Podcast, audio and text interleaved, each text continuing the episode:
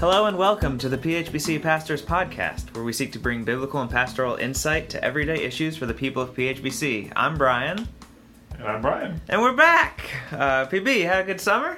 Very good summer. Very, Very nice. Can you, can, you, can you give me a summer highlight? A summer highlight. So, um, probably our time in the mountains of western North Carolina was where we spend a week or two every summer, and so that's always a highlight for, Very for nice. us. Well, How about you? Oh, too too many to count. Too many. That's a cheap answer. Right no, so I got to see my grandfather who lives in Maine. Um, didn't expect to have another opportunity to see him, so that is just a, a, a, generous gift of God to have been able to see him, have him meet both my kids. So uh, uh, very very grateful for that. Um, Amen. But. Uh, we are now in mid September. Summer is uh, quickly uh, fading away. Fall uh, approaches and yet there's still this pandemic thing going on.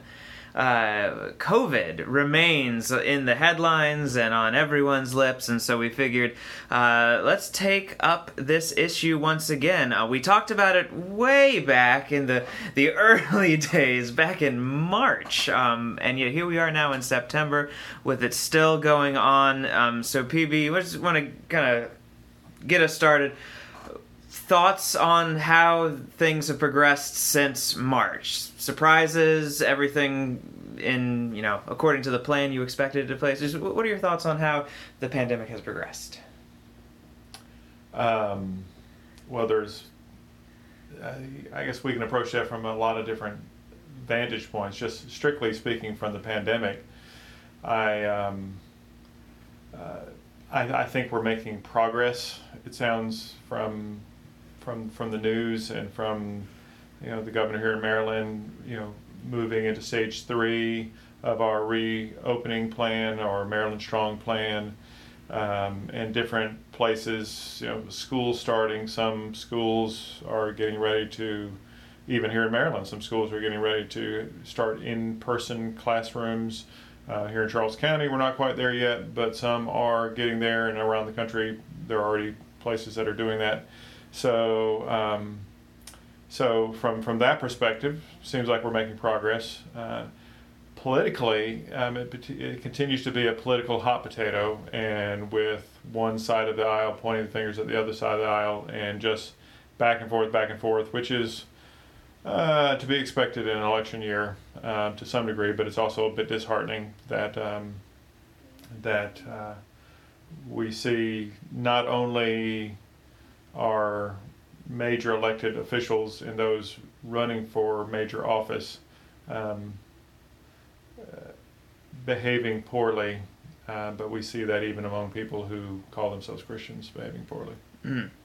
Well said. And so let me pick up on that that last part. Um, so as we were planning how to come back to the podcast, I wanted to talk about a Christian response to COVID. So you've touched on a number of the aspects that it's affecting. I mean, it really is comprehensive. There's there's you know we all own infinitely more masks than we did back in the spring. Um, it's just uh, you've talked about parents and school children. You talked about politics. We could get into the sports component, just on and on it goes. So, so from a Christian component, uh, how should should we respond? And so, let me, uh, for those who might not remember, last time we talked about this, uh, Pastor Brian emphasized these things um, regarding the pandemic. So, uh, recognizing that God remains sovereign um, that in the midst of this, we ought to seek to love Him and our neighbor well. Those were kind of two of the main things that you brought to our mind. So, same advice now, same, or any particular nuance or emphasis now that we're well into this?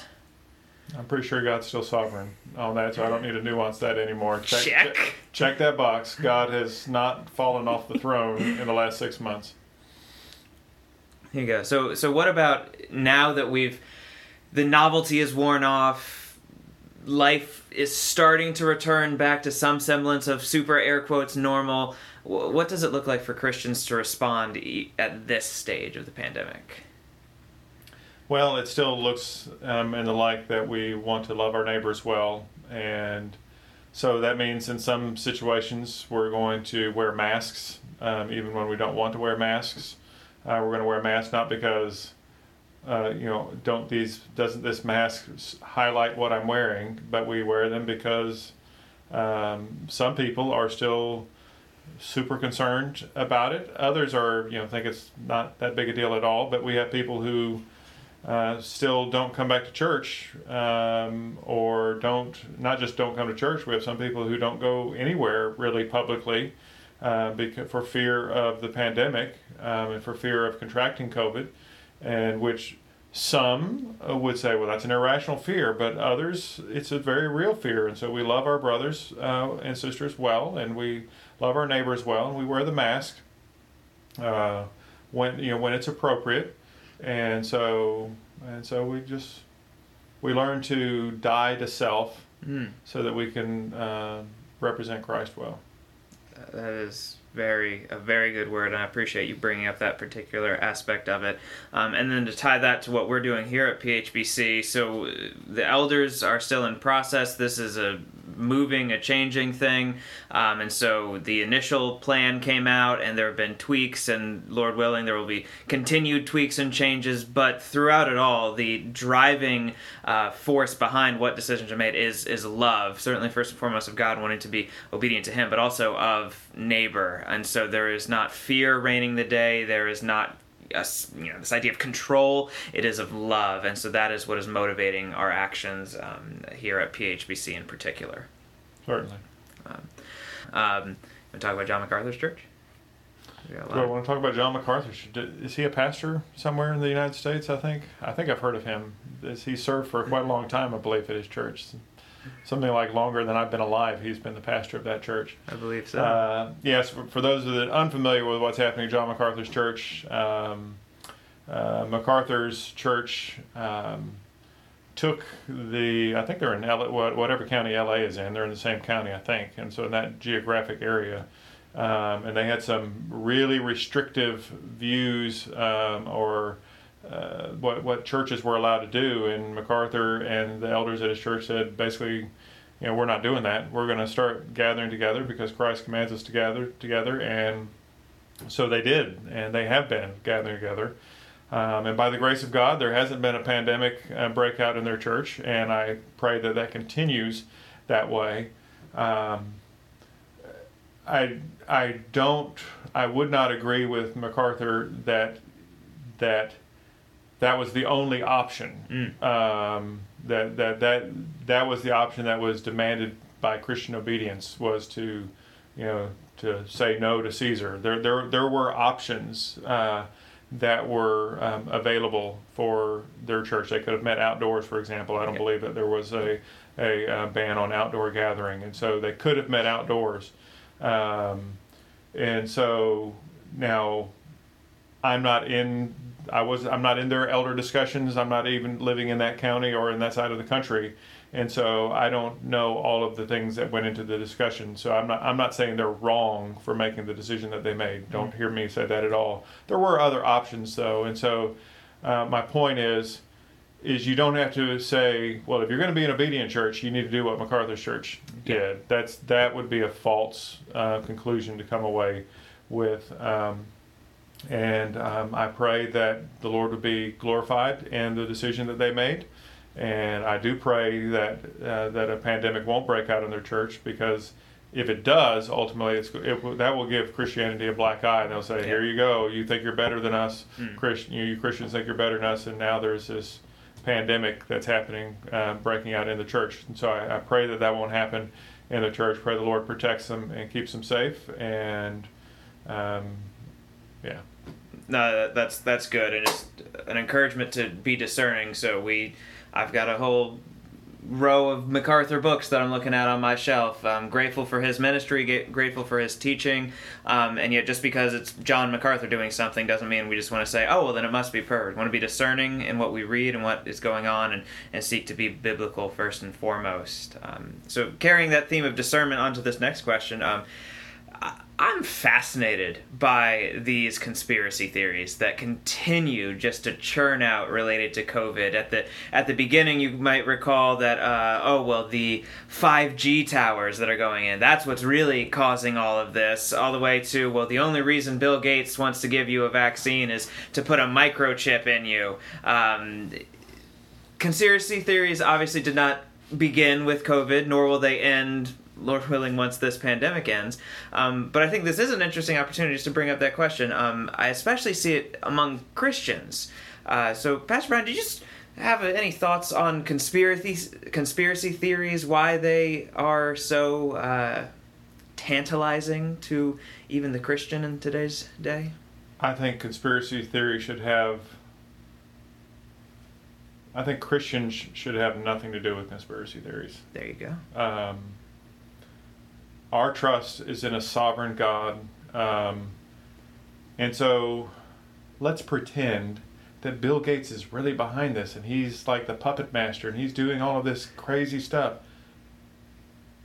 God is still on his throne. And so even if Bill, which he's not, but even if he were, it doesn't it doesn't change the fact that where our trust is found, we find our trust in Christ. And we know that God is sovereign, and I don't need to fill my mind um, with conspiracy theories. I would say if you spent, if the average Christian spent half as much time filling their mind with Scripture as they do with conspiracy theories, uh, we would be far better off uh, spiritually. You would be further along in your Christian walk. Um, I I don't have any. I just I have more important things in my life to do than to worry about conspiracy theories because my in the end, even if the conspiracy theory is true, um, it doesn't trust it doesn't change who my trust is in, and so mm. I'm gonna I'm gonna focus on on Christ, and I'm gonna try to grow my relationship with Christ. That, that's great. That's great. Um, so w- one other thing um, that I had for you, and then if, if you have anything else you want to bring up. Um, so as of recording, we are nearing uh, the 200,000 death mark in the United States of America. By the time mm-hmm. this goes out, we may well be past it. Um, this is from uh, Johns Hopkins, so this is not from a political organization. This is just a, a school of medicine putting this information out. Uh, earlier this month, we remembered the 19th anniversary of September 11th, um, where well under 10,000 people lost their life. Here we have now 200,000 how should we as Christians think about the weight of that number, of the reality of the significant loss of life in this pandemic? Well, um, so yes, a lot of people have lost their life. Um, the CDC also says that so the pandemic is the primary cause. So the COVID nineteen is the primary cause of death in a, just a small fraction of that two hundred thousand. Um, it was a secondary cause in the rest. Uh, but to, to get to more your question is um, we recognize that um, our life here is fleeting and we don't know how many days we have left. You know, I could walk out the door of this church and get hit by a car and, and killed before we reach 200,000 uh, deaths from COVID. And so, so we, we live our lives as if this day might be our last, and we share Christ with others, recognize it might be their last, and we're all going to ultimately stand before our Maker one day and give an account of our lives. And so, whether we die of COVID or whether we uh, die of uh, some other means, uh, death is certain. Mm. Um, and so I think it was Patton, uh, not George Patton, um, John Paton, I think his name is, a missionary, where he talked about uh, uh whether he's. Um, he was accused of getting you're going to be eaten by cannibals by going to that island to, to be a missionary to them and mm. and he made made the comment you know makes no difference, you know, whether he's eaten by cannibals or, or not. It's you know, or eaten by worms. Or eaten by worms. That's right. So it's it makes no difference. And so eternity is real, mm. and um, and we need to prepare people for it, to prepare ourselves and prepare others for eternity. So whether you die of COVID or die some other way, uh, eternity is is just around the corner. We certainly in this country do not do a good job of handling suffering well. Um, many of our efforts culturally are just to push down the feelings, watch that extra YouTube or Netflix show, eat the extra pint ice cream, go for a walk, clear your head, just very superficial responses. Um, whereas Scripture certainly calls us to, as you said, live in light of eternity, recognize that our days are numbered, um, and seek to live in faithfulness to Christ until He should call us home. Um, to that end, we are in the middle of a series on Lamentations, a short book of the Bible, but a deep and significant one. So, if, if you would like to uh, think through how to be better equipped to deal with suffering, I encourage you to join us on Sundays at 10:30, um, where you can hear from the Word there. Pastor Brian, any other thoughts on this uh, COVID update? Nope.